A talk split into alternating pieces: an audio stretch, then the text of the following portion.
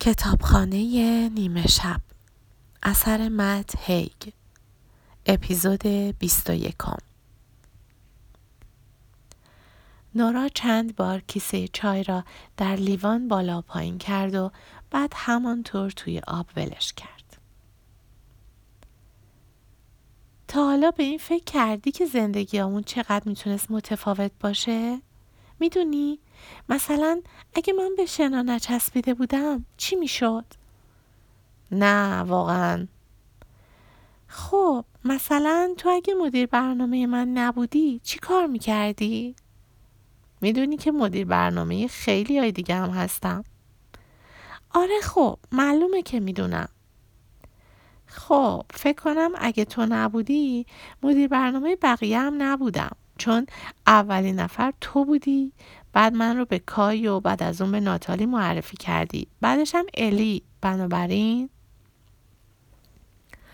نورا جوری که انگار کاملا میدانست کای و ناتالی و الی چه کسانی هستند سر تکان داد. درسته، اما شاید هم یه راه دیگه پیدا میکردی. از کجا معلوم؟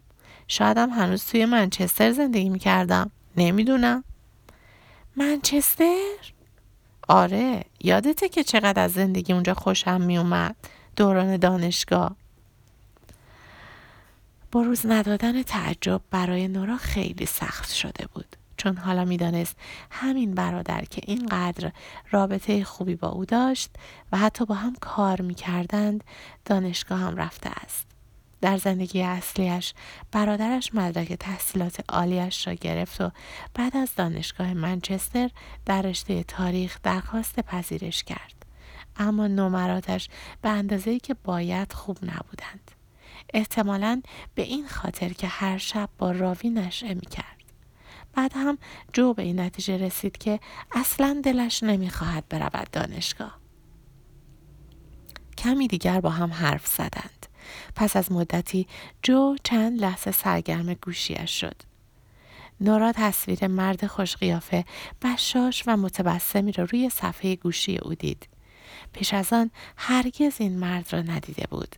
همچنین حلقه ازدواج را دور انگشت برادرش دید و سعی کرد قیافه عادی و بی احساس به خود بگیرد. زندگی متأهلی چطوره؟ جو لبخند زد. لبخندی واقعا خوشحال. چهار سال می شد که ندیده بود جو اینطوری لبخند بزند. در زندگی اصلیش جو هیچ وقت در عشق شانس نداشت. با اینکه نورا از دوران نوجوانی از گرایش برادرش خبر داشت، جو تا سن بیست و دو سالگی در این باره به هیچ کس چیزی نگفت. هیچ وقت هم رابطه طولانی مدت یا شادی نداشت. نورا از این که می دید زندگی خودش تا این حد می توانسته روی زندگی برادرش تأثیر مطلوب بگذارد احساس گناه می کرد. خب خودت که ایوان رو می شناسی مثل همیشه است. نورا لبخند برادرش را پاسخ داد و وانمود کرد ایوان را می شناسد و دقیقاً می داند چطور آدمی است. آره کارش درسته، خیلی واسه هر دوتون خوشحالم. جو خندید. نزدیک پنج ساله که ازدواج کردیم، ولی یه جوری حرف میزنی انگار تازه با هم دوست شدیم.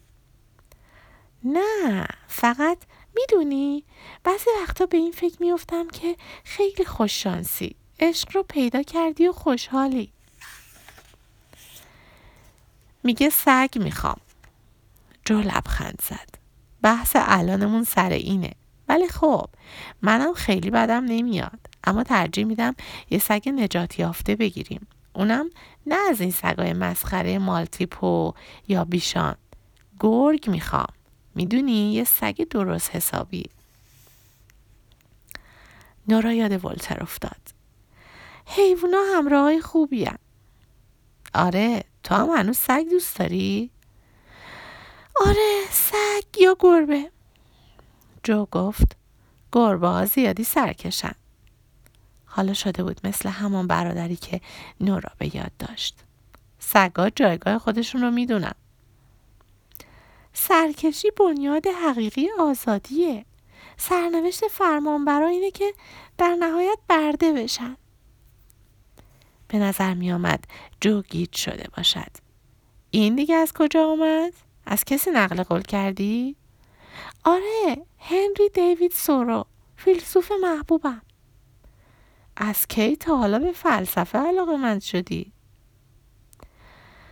البته در این زندگی نورا هرگز مدرک فلسفه نگرفته بود. در همان زمانی که در زندگی اصلیش آثار سورو و لاوتسه و سارتر را می‌خواند و توی آپارتمان دانشجویی بوگندویی که در بریستل, بریستل زندگی می‌کرد.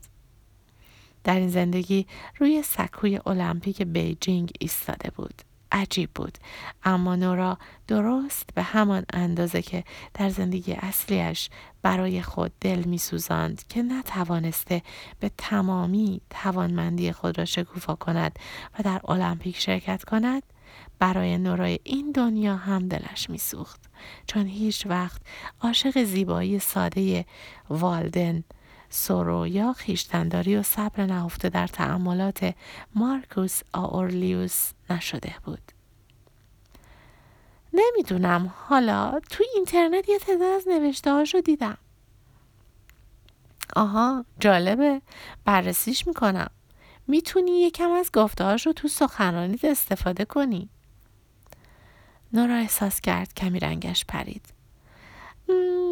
توی این فکر بودم که امروز یکم متفاوت انجامش بدم. ممکنه یکم یکم بداهه پردازی کنم. به هر حال مدت‌ها بود که تمرین بداهه پردازی می‌کرد. چند شب پیش یه مستند خیلی جالب درباره گرینلند دیدم. من رو یاد زمانی انداخت که عاشق قطب شمال شده بودی و کلی عکس خرس قطبی و اینجور چیزا رو از تو مجله میچیدی. آره، خانم الی میگفت بهترین راه برای کاوش تو قطب شمال اینه که یخچال شناس بشم. واسه همین دوست داشتم شغلم این باشه. جو نجوا کرد. خانم الی اسمش آشناست. کتابدار مدرسه‌مون. آها، آره، یه مدت عملاً تو اون کتابخونه زندگی میکردی، مگه نه؟ آره تقریباً. فکر کن اگه نچسبیده بودی به شنا، نچسبیده بودی به شنا ممکن بود الان توی گرینلند باشی. نورا گفت سولبارد. چی؟ یه مجمع الجزایر نروژیه توی اقیانوس منجمد شمالی. خیلی خوب، پس توی نروژ بودی. شاید، یا شاید هم هنوز توی بدفورد بودم. قصه میخوردم، شغل نداشتم و به زور پول اجاره خونم رو جور میکردم. چه حرفای مسخره‌ای، تو حتی در اون صورتم کار بزرگی میکردی. به معصومیت برادر بزرگترش لبخند زد. توی بعضی از زندگی‌ها ممکن بود حتی با هم حرفم نزنن، بهش گفت. توی بعضی از زندگی‌ها ممکنه من و تو حتی با هم حرفم نزنیم. چرت و پرته. امیدوارم. به نظر می آمد جو کمی معذب شده باشد و آشکارا دلش می خواست موضوع بحث را عوض کند. حدس بزن چند روز پیش کیو دیدم. نورا شانه‌ای بالا انداخت. امیدوار بود کسی باشد که از قبل بشناسدش. راوی، راوی رو یادته؟ نورا یاد همین دیروز افتاد که راوی در روزنامه فروشی با اوجر رو بحث میکرد. آها، آره، راوی. خب، تو خیابون دیدمش. توی بدفورد؟ اوه، اسمشو هم نیار. سال هاست که نرفتم بدفورد. نه، توی اسکای بلک فرایزر. همین طوری الکی الکی. فکر کنم حداقل یه دهه‌ای میشد که ندیده بودمش. میخواست بره میخونه. واسه همین مجبور شدم براش بگم که دیگه از الکل پرهیز میکنم. بعد از اونم مجبور شدم بهش بگم یه زمانی دائم الخمر بودم. همه چیزو گفتم. اینکه سالها میشه یه لیوان نوشیدنی نخوردم و یه پک به ماری جوانا نزدم. نورا سری به تایید تکان داد و وانمود کرد از شنیدن این حرفش غافلگیر نشده. از همون وقتی که بعد از مرگ مامان به درد سر افتادم، فکر کنم تو سرش داشت میگفت این یارو دیگه کیه. اما حالش خوبه. الان دیگه فیلم بردار شده. هنوزم یکم کار موسیقی میکنه ولی نه راک. ظاهرن دیجی شده. یادته که من اون سالها پیش یه گروه موسیقی زدیم. هزار تو. دروغ گفتن کم کم برای نورا آسان تر می شد. آره هزار تو. البته مال خیلی وقت پیشه ها. آره حس کردم دلش واسه اون روزا تنگ شده. حتی با این کارمون خیلی بد بود و حتی با اینکه کارمون خیلی بد بود و من اصلا بلد نبودم بخونم. تو چی؟ تا حالا فکر کردی به این که اگه گروه هزار تو به موفق می... موفقیت میرسید چی میشد؟ جو خنده‌ای نسبتاً تلخ کرد. شک دارم که اتفاق خاصی میافتاد. شاید یه عضو دیگه هم احتیاج داشتیم. منم با کیبوردی که مامان و بابا واسط گرفته بودن آهنگ میزدم. جدی؟ کی وقت داشتی این کارا رو بکنی؟ زندگی بدون موسیقی، زندگی بدون خواندن کتاب‌هایی که عاشقشان بود، اما البته زندگی که در آن با برادرش صمیمی بود، زندگی که در آن برادرش را ناامید نکرده بود. به هر حال راوی سلام رسوند. دوستاش همدیگر رو ببینید. محل کارش فقط یه ایستگاه مترو با اینجا فاصله داره. واسه همینم گفت سعی میکنه توی سخنرانی شرکت کنه. چی؟ اوه خب کاش نمی اومد. چرا؟ راستش هیچ وقت چندان ازش خوشم نمی اومد. جو اخم کرد. واقعا؟ یادم نمیاد هیچ وقت این حرف زده باشی. پسر خوبیه. آره اون قدیما یکم آتل و باطل بود ولی به نظر میاد دست و پاشو جمع کرده باشه. نورا معذب بود. جو. بله وقتی که مامان مرد. خب من کجا بودم؟ منظورت چیه؟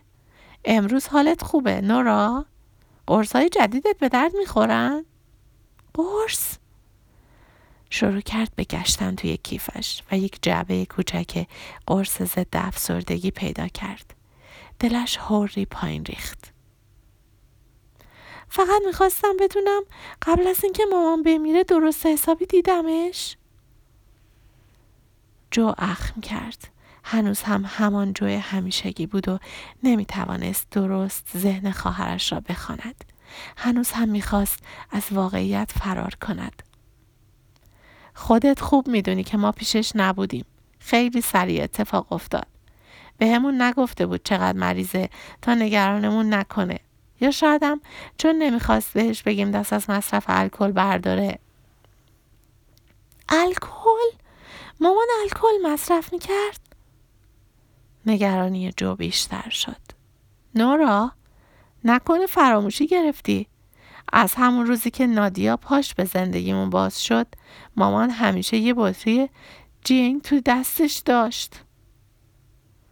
آره البته یادم میاد. به علاوه تو داشتی واسه مسابقات قهرمانی اروپا آماده می شدی و مامان نمیخواست حواست رو پرت کنه. خدایا بعد می رفتم پیشش. یکی اون بعد می رفت پیشش. جو هر دومون. چهره جو ناگهان سرد شد. تو که هیچ وقت اونقدر به مامان نزدیک نبودی. حالا چی شده یه دفعه؟ بهش نزدیکتر شدم. یعنی میتونستم بشم. من دیگه داری میترسونیم. امروز رفتارت عوض شده. نورا با سر تایید کرد. آره من فقط آره فکر کنم حق با توه. فکر کنم به خاطر قرصا باشه. یاد مادرش افتاد که در آخرین ماهای عمرش به او گفت نمیدونم اگه تو رو نداشتم چی کار میکردم. احتمالاً به جو هم همین حرف را میزد اما در این زندگی هیچ کدامشان را نداشت. بعد پریا وارد اتاق شد. لبخند میزد و گوشیش و یک جور تخت شاسی را توی دستهایش داشت. گفت وقتشه؟